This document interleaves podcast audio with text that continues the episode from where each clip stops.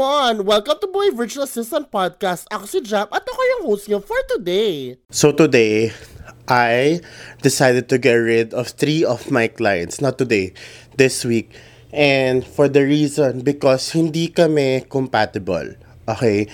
So yung business style niya, okay, is not something that I am very effective.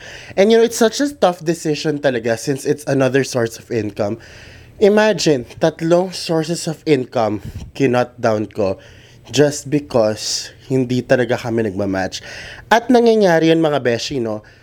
May darating na panahon na sa simula okay lang, tanggap tayo ng tanggap kasi all you want to do is to have like multiple sources of income because we're trying to reach a specific, you know, amount of money na income goal monthly, 'di ba? And at first, yun ang ginawa ko until I realized na along the way, as a social media marketer, sabi ko, why is is it not making an, making an impact, 'di ba? Parang sabi ko sa sarili ko, meron akong service-based clients, meron din akong um, tawag dito, product-based. My service-based clients, sobrang confident ako, nagkakaroon ng resulta, pero yung product base ko, hindi. So sabi ko, then I realized, sabi ko, okay, then hindi para sa akin yung product base. So I immediately dropped it. Kasi bakit? If I don't drop it, guys, no, I damage my own brand because I'm not making any impact.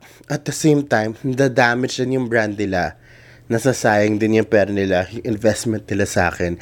And that is the reason why I had to let go of those clients, of those three clients. And I think it's a very um, smart and selfless move. So sabi ko, you know what? I apologize. I realized that, you know, product-based businesses for social media marketing is not really my strength.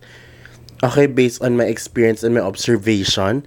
So, let me just, you know, refer you to another VA that I know. So, hindi ko sila iniwanan sa ere. Sabi ko, I'll refer you to a VA that I know. Or social media marketer or, um, or manager that I know. Para, alam mo yun, para to continue. Parang hindi sila nawala, hindi sila masistress na parang OMG maghanap na bago. Yun. Um, and this is a lesson, guys, na I know we all need extra income. Kailangan natin ng mga gig. Kaya tanggap tayo ng tanggap. Pero, wag natin kakalimutan to protect both sarili nating business at ang business nung pinaka-client na yon. Number one is to identify the right client for you. Okay? You have to identify yan. Ano yung strength mo at ano yung client ang uh, matutulungan mo. Anong klaseng business or client ang matutulungan mo. Okay? Second, pre-qualify your client. Okay? In that, so that in that manner, Beshi, okay, pagdating sa game time, okay, smooth lahat, you'll make an impact.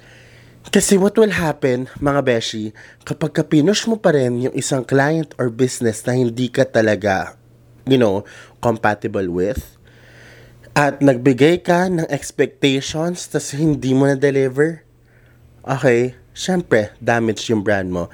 This person can't even deliver. 'di ba? So you want to protect that side. And at the same time, the client will be spending money, investing money for you.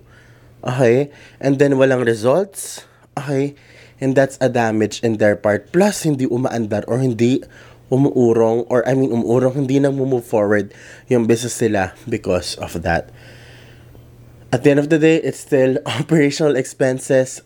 Wag natin sayangin yung pera nila. And that is what I realized today this week as I went through Lika Summit no weekend. Oh my gosh.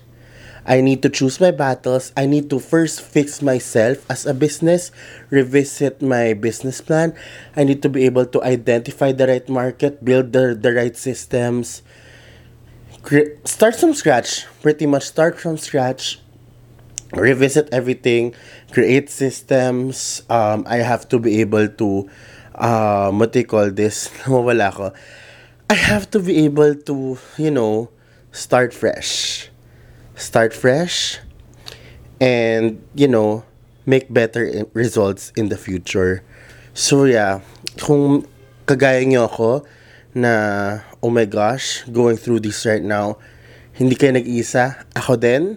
Okay, so, and it's never too late to start.